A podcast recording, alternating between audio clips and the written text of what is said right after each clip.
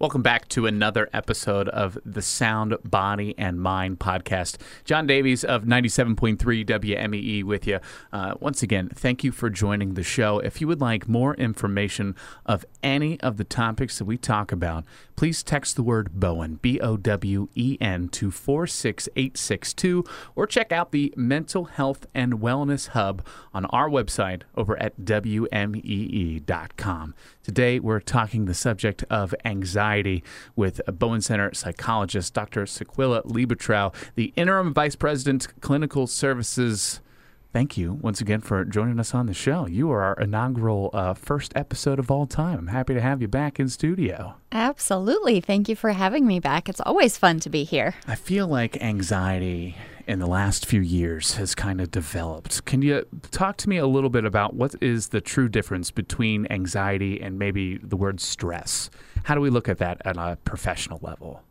Sure. So I think um, I think we should start with the basics. Anxiety is a normal human feeling. And I think in our society, especially in Western society, we have this way of not wanting to feel uncomfortable feelings. Mm. Anything like, you know, maybe anger or sadness or anxiety, we just, it doesn't feel comfortable. So we sort of just try whatever we can do to avoid it. Um, so I think one of the things we need to consider is going back to basics anxiety is a normal human feeling and it is okay to feel it and we should allow ourselves to feel it. Um, so so so that's kind of foundation for me then, of course, um, as human beings, we experience stressors all the time. Uh, some stressors are more kind of lower level, like, oh my gosh, I'm running late for our uh, meeting today. You okay? And I'm frustrated that I didn't leave earlier, but it's not a big deal. Mm-hmm. Uh, and then we have bigger stressors. And I think uh, so. So considering like a lot of people are stressing right now about um, Russia and what Russia's going to do, and um, supply chain issues. The Am economy. I ever going to be able to buy a house? Am I gonna just have a a roof or money for rent mm-hmm. or food on the table. So a lot of people are stressing about a lot of things and I think these stressors get compounded. So it's just one thing on top of the other, on top of the other and your your body is not designed to be kind of in that state of stress all of the time. Uh, and so that really kind of lends itself to um, anxiety becoming more dysfunctional. And when I say dysfunctional, it it impacts the way you function in your life. It impacts your relationships. It in- impacts your ability to just function as normal at work or at school. So it becomes um, problematic when it starts impacting um, our normal level of functioning. So, normal day to day, sometimes we have stressors and, and we may have anxiety as a response, but when you're constantly having anxiety and you're you're you're constantly worrying about things and it's impacting your life, that's when it becomes a problem. Dealing with things in a type of fight or flight situation. Mm-hmm kind of hanging out in that gray space in between for too long is how I see anxiety. Your inability to make a decision on this, that, or the other kind of yeah, sits yeah. within those stressors as well. Absolutely. So your body again is not designed to be in that state all the time. It's healthy when it kicks in mm. at the right time for the right reason. Um, so like if you are um, you know, uh, if you wake up in the middle of the night and you smell smoke and you're sort of like, oh, this is not right. What do I do? You jump into action, you go out of the window or an escape door or whatever. That's what you should do. Your body should be on high alert right. at that point. So we want it to function and work at the right times. But if you're constantly going, um, oh my is gosh, the house going to burn down? Is the is house house going to gonna burn, down? Or, you know, what am I going to eat for lunch? I'm so hungry, but I can't think str- straight right now. Or, oh my gosh, what am I going to do tonight uh, when I get home because I haven't mowed the lawn yet? Or blah, blah, blah. You know, Right. random things where you could just constantly, constantly, constantly worrying. That That's not good. Well, specifically for parents and, you know, as a, a friend or a family member, how do we know when it's severe enough to step in and maybe give someone the help that they might have with their anxieties? Absolutely. So I think um, with younger children, since you mentioned uh, as parents, how do we Yeah. know? Uh, sometimes it's a little bit harder because children don't always have the words. They can't just say, "Oh, hey, mom, dad, I have anxiety. Sure. Can you help me out with that?" Um, so you see sort of more of the what we call the somatic kind of symptoms. So you see things like sleep is interrupted, or they really struggle with concentration, or they're just really irritable all the time, or fatigued. So you see uh, muscle tension, those kind of more like physical symptoms. Um, so you kind of have to put the puzzle pieces together yourself. And I think I would also say, um, knowing your loved one and knowing what's baseline for them. If you're like, gosh, this is this is not what John's usually like, but something is up. Absolutely. Um, then you ask those questions. You offer the support. I think first of all, just opening conversation up and making it normal. Sure. Normalizing that people experience anxiety sometimes, and sometimes it becomes um, anxiety that's that we can't manage by ourselves. It's okay to ask for help, and it's okay to get help. Um, so really, just opening up the conversation, being a listening ear, um, and if that's not enough, really. Um, being supportive to the person to say, "Hey, let's let's together get some help for you."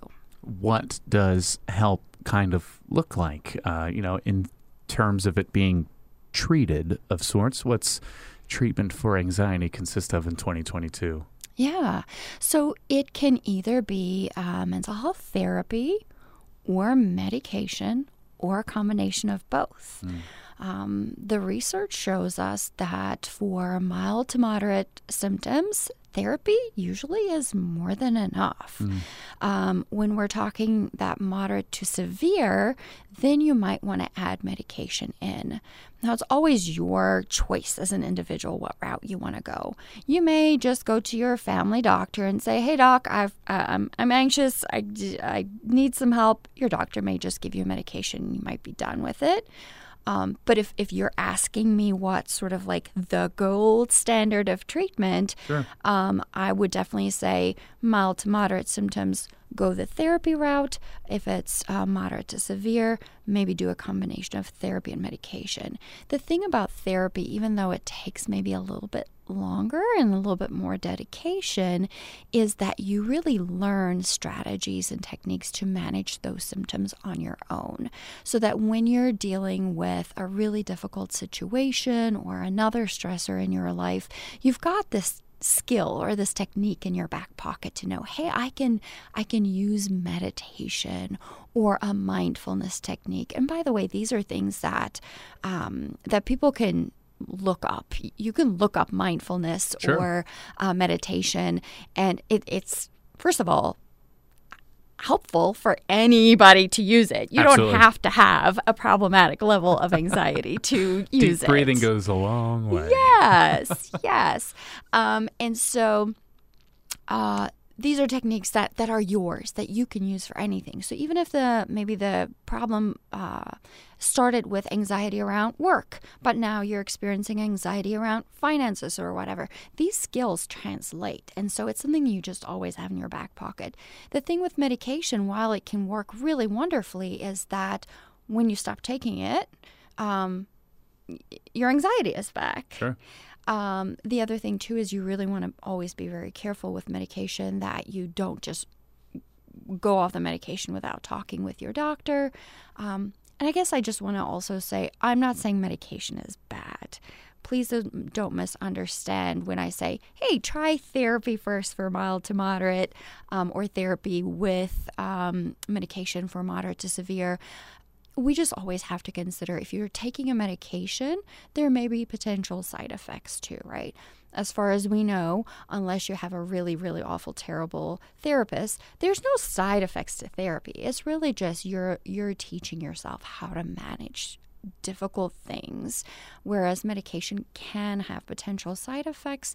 And so you really want to carefully consider your options before you go that route. Um, but certainly, medication can do wonderful things for many people. And if your symptoms are severe enough, it can actually help you to sort of like take the edge off the symptoms a little bit, and then it can actually help you focus better on those therapeutic techniques. So there's different ways that you can kind of combine the treatments or take them separately. Um, to help you feel better. Yeah. It, it, has to be an individual approach. A variety of different routes to the same destination at the end of the yeah. day. Uh, one of my favorites kind of realizations in the last few years of uh, the severity of mental health for some and kind of the stigma around it. Uh, looking at mental health, similar to how you look at physical health and mm-hmm. physical therapy and verbal therapy of working out these issues. I mean, you break your leg, you, you hurt your knee, you need to do X, Y, and Z to be able to get back to the state of being able to walk again. And there's Absolutely. nothing wrong with asking for help from time to time, but you know, sometimes some of us do get to the state where anxiety can kind of get to a point of really uh, perking and becoming things like a panic attack. Could you describe that to someone that's never had one of those before? Oh gosh, they are just awful to have. It can be this terrible, dreadful feeling. It can feel like your life is going to end. Um, oftentimes, people end up in the ER because they think they're dying. They think they are maybe having a heart attack. So um, it varies um, from person to person, but this sort of this um, feeling of dread. You can have sweaty palms. Your body can either sort of like a warmer sensation or a colder sensation. You can kind of have a numbing sensation. Um, uh, hyperventilation. Uh, so so it, it can feel really really dreadful to have a panic attack. And what's um, especially terrible about it is that it can just kind of happen out of the blue. Um, sometimes it's triggered by specific things for, for some folks. So, like for instance, some people might um, experience it like around social um, settings or Absolutely. situations. But it could also just randomly happen where you wake up in the middle of the night when you were sleeping and restful and very much at peace, and you are just waking up with a panic Your attack. brain's just doing this subconsciously to you. yeah, Fantastic. lovely. or you're just driving somewhere and all of a sudden you're in traffic and you're having a panic attack, or you're in the bi- middle of a business meeting and you're just having a panic attack. So we can't always, um, you know, know when they're going to happen. For some people, certain things tend to trigger them. Um, but yeah, it's just this awful feeling where it feels very much out of control, and and um, uh, I think the good news is typically this takes a minute or two and, and it's over. You- You're not going to wake up and have a panic attack tomorrow, right? It kind of needs to However, develop. Yeah. when you're in the middle of one, Sure. it feels like it's never going to end and your life is over. It it's just an awful experience. If you, uh, at a professional level, do you have any tips and tricks of for how to handle a situation like that? For us to maybe all put in our back pocket in case we see a friend going through that, or you know, a situation where you just see a stranger out there having a rough day, experiencing a panic attack. How can I help Joe Schmo down the street get through this on a positive side? Yeah. So I think everybody needs maybe something different because we're all so different. One person might feel terribly ashamed or feel uncomfortable with you. Um, you know, noticing or paying attention, and somebody else might be. So, so it really, um, I think, the the best um, maybe advice is to ask the person, "What do you need right now? Can I just sit with you? Can I bring you a glass of water? Um, would you like to talk about this uh, or not? Uh, it really kind of depends on the person and what they need.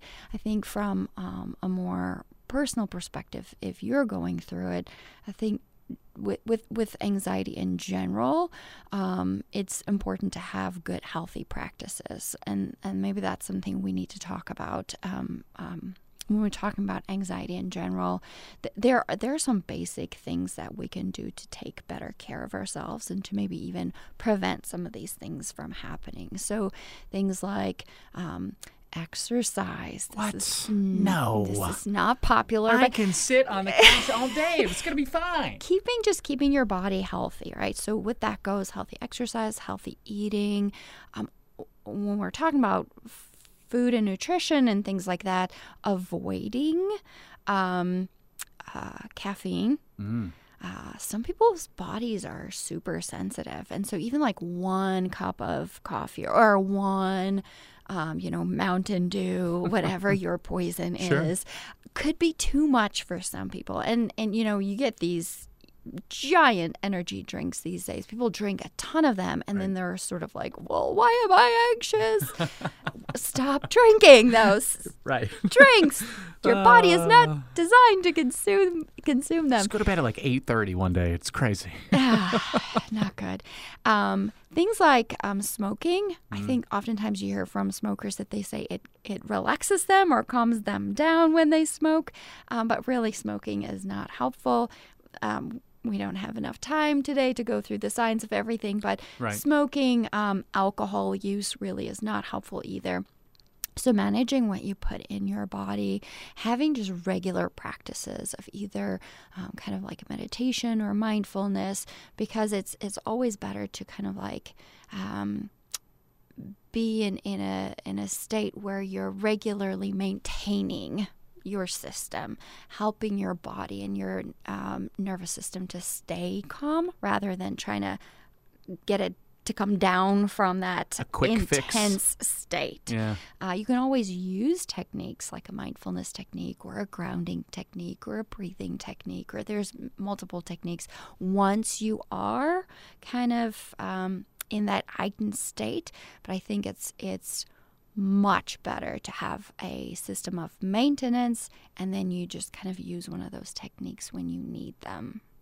If someone is uh, seeing more similarity with the concept of anxiety versus stress in their life, what are some of the steps that you might suggest for finding initial help and determining whether or not they need that help?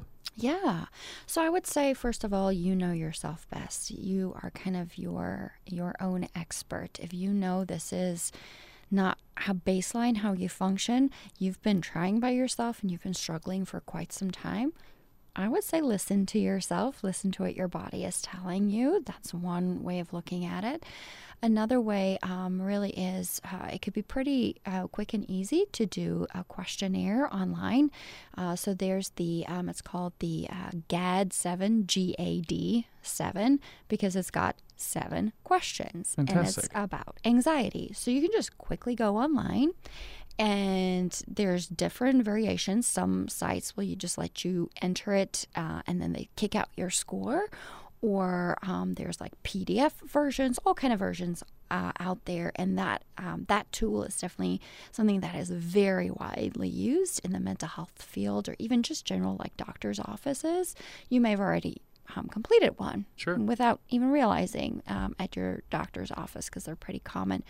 Um, so that would give you kind of a score to say, hey, what range do you fall in? And is it recommended that you get help? I pulled it up real quick on my phone just to walk you through it as a listener before you uh, catch yourself off guard online. Simple questions like feeling nervous, anxious, or on edge, and answers similar to not at all, several days a week, uh, more than half a days in the week, uh, nearly every day. Moving on question wise, uh, not being able to stop or control worrying, uh, worrying too much about different things, trouble relaxing, being so restless that it's hard to sit still, becoming easily annoyed or irritable, feeling afraid as if something awful might happen. Uh, so, if any of those are things that you may be struggling with, I highly recommend you text the word Bowen, B O W E N, to 46862 or visit the Mental Health and Wellness Hub on our website over at WMEE.com. A variety of different resources that you can use to your benefit, thanks to our friends at the Bowen Center, uh, to help deal with anxiety and many of the other uh, mental health issues that we are all dealing with now in the world of 2022. Once again, a huge thank you to my guest, Dr. Sequilla Liebetrau, the Bowen Center's uh, Interim Vice President, Clinical Services. Wonderful job. Thanks for coming on to the show. And uh, we'll talk to you next time from the Sound Body and Mind podcast.